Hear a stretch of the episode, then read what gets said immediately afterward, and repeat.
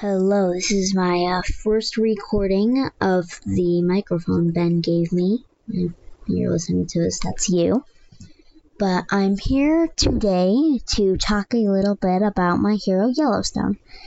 And since I don't have much down, since you're right, I didn't write much down. But I did master the origin story while we were going to Stardello's to get pizza for one reason or another. But, anyways, so here goes the origin story. It might be short, but it's what I picked up. Anyways, so in a village, I haven't decided which village since there's like 17. I'm thinking either Coffalo or Hengton Village because those are the closest to the starting area, or you know, I might just make a village in the starting area. We'll, we'll, we'll cross that bridge when when we get there. Anyways, so he's in a village where a king rules, and peasants like him live in the village down the hill from the castle. And one thing about Yellowstone is he absolutely hates thunderstorms. He hates the fact that the ground gets wet and muddy the next day. He hates the loud booms of the thunders roar. He hates all of the droplets that the rain make. He can never sleep during a thunderstorm. Constantly has to get up and refresh his brain so that he can go back to sleep. And one night was like any other thunderstorm. Most most people, including the farmers, were happy and a little disappointed at the same time with thunderstorms, for their crops would get watered, but there's a 50 50 chance it could get fried up by lightning. But anyway, this was any other ordinary lightning storm for him. He obviously hated them. The story goes like this. I know you hate thunderstorms, Yellowstone, but you have to you have to get in bed regardless, said his mom. I don't want to. I can't sleep with all this, said said Yellowstone. But regardless of what he said, his mother insisted that he go to bed and tr- and wait until the next morning for it to for the thunder to go away. He got in the and at so he tried to sleep through it, which was harder than expected. It was rather close to his house, so, so he would hear a bunch of rain droplets and the occasional loud boom and and flashes. He just could not sleep with this thunderstorm. It was too insane and crazy. He just could not sleep with it. And around 2 a.m. in the morning, he could not sleep. Not that they invented clocks by, back then.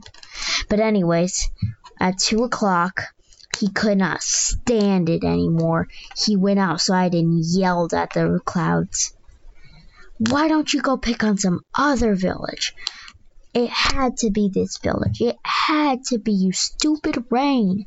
Just go away. He yelled and yelled constantly, but it did nothing, as he may have expected. He was just about to turn around, thundering himself back into bed, when he heard a mysterious voice come from the clouds. Yellowstone, Yellowstone, a mysteri- the mysterious voice whispered. He turned around to see wh- who it was. He saw nothing. Then a bright flash. A yellow orb flew above him in the clouds. It kept whispering his name. Yellowstone, Yellowstone. Yes, what do you want from me? You are the ch- it well, it said you are the chosen one of this of this kingdom. Fulfill your duties and you will be awarded awarded with fame and comfort of this kingdom. He had no idea what it was talking about. He asked it what what do you mean? You will be lended trials you must complete in order to prove you are worthy of this title. Fail, fail, and you will be frowned upon by the gods. Just as he was about to ask what that meant, the orb faded away. And then another bright flash came of white light, and he woke up back up in his bed, startled. He thought it was all a dream and that he could sleep the rest of the night, but he was mistaken. The next day, the king's men rode up to his village and his house when he was tending the crops in his garden. The knight on the the three knights on the horse said, "Come with us. The king wishes to speak with you."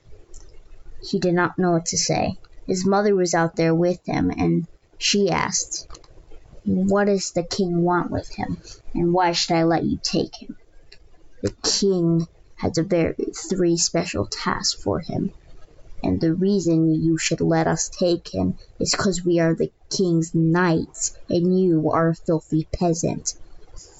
So, without further ado, he climbed on board of the horses and they ran towards the king towards the castle, which was like a 30 minute ride. Again, not that Clockstore invented. But when he got there, the king looked at him with the eyebrow raised. He said that he had saw what happened last night, a mysterious orb. He knew, but he did not say anything. He knew he saw, but he did not say anything. Anyways, he he asked him to do three p- chores for him. He could not tell if he was too lazy to do them or if he must do them himself. The first task was to go into the arena and fight a small enemy with a wooden knife. As he entered the arena, thousands of people were around him. A beast, a wolf, a bear, whatever you may call it. It looked like a lion had fused with a bear and an owl. It had the body of a lion, the head of a bear, the tail of a snake, and the wings of an eagle. Although the, the wings were huge, the beast was unable to fly due to an injury that the king's men must have done. He was ordered to fight it with a wooden knife. He thought it maybe it might as well be impossible, like fighting a like fighting a hippo, but with nothing but a cloth. But he tried anyway. He figured if he could earn the king's trust, he would be more respected than a filthy peasant. So, he proceeded to fight the beast, even though he had no idea how. But as soon as he grabbed hold of the blade, it all came clear. His thoughts, the beast, the beast's weakness, its resistance, it all came clear. He thought he knew a perfect way to defeat the beast. He wasn't sure if it would work, but he might as well try. So, as he as he pursued the plan, he realized that this blade was almost giving him powers, powers that he could understand it every single thought. He slayed the beast with ease, and to everyone's and to everyone's surprise, he he killed the beast by jumping over it when its mighty tail lashed out, cut the tail, and then slayed the beast with his with his bare hands, even though he was given a knife. Anyways, the king was astonished by this, and he started task two. Task two was to slay another evil beast more powerful. It looked like the same, but more a little more like Lycanroc, but no wings. Anyways, the bee lashed out with its with its fangs and claws. He was given a better knife, a metal one, that he was ordered to slay the beast with. Once again, when he grabbed hold of the blade, it all came clear. The beast's weakness, its resistance, its attacks, its movement, its thoughts, all of it. So he proceeded to he thought of another plan to pursue the beast and began.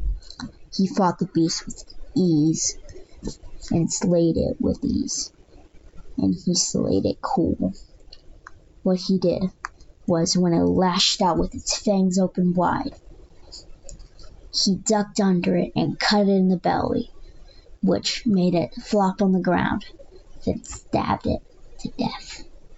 Then everyone was again once astonished that not even the king's mightiest men could defeat the beast, and yet a single peasant boy could destroy it with ease. The third tax was not tax task was given a foul beast, a very strong beast, a tall beast, a wide beast, a powerful beast emerged from the dungeons. It had wings that looked like blades. It had a tail that looked as tall as a skyscraper. Again, not that was a thing back then. It resembled a ghostly look with no feet whatsoever, but almost made feet with its foul with its foul appearance. It it it breathed fire from basically every angle, and if it just merely looked at something, it could destroy it. He knew this because there was a rock right next to him. The beast simply looked at it, and it was gone in a second. He was given a very powerful sword, which was touched with a hint of magic that allowed that allowed him to run with qu- quicker and allowed him to swing with more force. Once again, when he grabbed the blade, it all came clear, but you get the gist by now. He made a plan to kill it, but this time it was harder. What he did was he basically the ghost could hover over him, which made it hard for him to catch up, and occasionally shot down a plasma beam that melted whatever it touched, and and tried to incinerate him, but incinerated the ground instead. Once it shot down a beam of what looked like rocks. He he used this to advantage to climb up, but as he swung his blade, the blade simply went through the beast. Once again, it was ghost. It could not be harmed. The king lit a little smirk on his face, thinking he could not be able to defeat this, and he was not the chosen one. The the orb had said the, the previous night. But he quickly figured something out. See, Greek mythology was a thing back then, obviously, and he had heard stories of the chimera which only weakened its mouth. He thought it may be the same for this beast, too.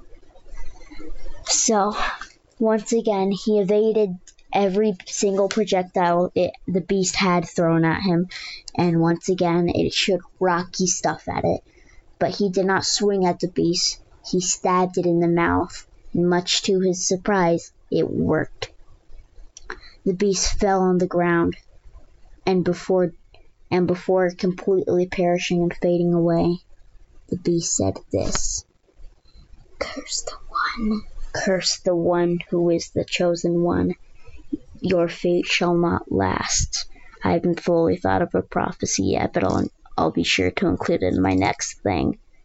Anyway, once it faded away, once it faded away, he could feel something running through him. He wasn't sure if it was adrenaline, fear, happiness, joyness, whatever it was, it felt good. So it was probably joy. After he slayed the beast, all the king's men came out and bowed to him. The king was astonished himself. Nobody could ever defeat the beast, not even the king himself, which he's too lazy anyway. He was he admired his work, and even the king bowed down before him and said this: "My boy, my peasant, you have done well today.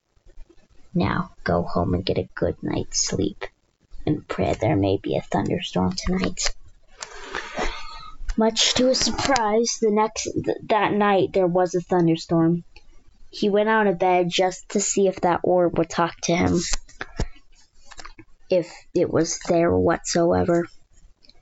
Much to his surprise, the, bor- the orb came out of the sky and whispered his name again. Yellowstone, Yellowstone. You are the chosen one of this land. Take the t- Use the blade to destroy evil. Meet allies along the way. Your long lost brothers and sisters will ignite with you along the way. Now, I forgot to mention earlier, he does have brothers and sisters. I haven't thought of what how many like brothers or sisters he has, but he does have them. Keep that in mind. He does have them. Unlike him, they they loved thunderstorms. They always thought it was fun to play in the rain and puddles the next day. And that was his origin story. But there was there is more to his origin story. You see, the next day, the king himself came to the house, obviously on a horse, and asked him to follow him to the castle once again. This time he did not go to the Colosseum, but to the throne room with the king. And he said this I must talk to you in private. You have slayed the three minute beasts of that of, the, of this Colosseum. You do you remember the orb that talked to you last night and this night? Well, last night. And he, he, he was surprised to see, he was surprised to hear that the king had noticed too. How did you know? I, I see many things and have many spies that report to me. You are the chosen one of this land. A great evil approaches, and you are the one that stop it. In a few days, something tragic will happen. Those who won't perish will live in agony in this village and the whole kingdom. And those those who perish will be the lucky ones that they don't have to live through it. I may die myself as a king, but sacrificing my life for a loyal subject means risking my life. Then I choose to die as a king. I don't know if that makes sense. I heard it somewhere.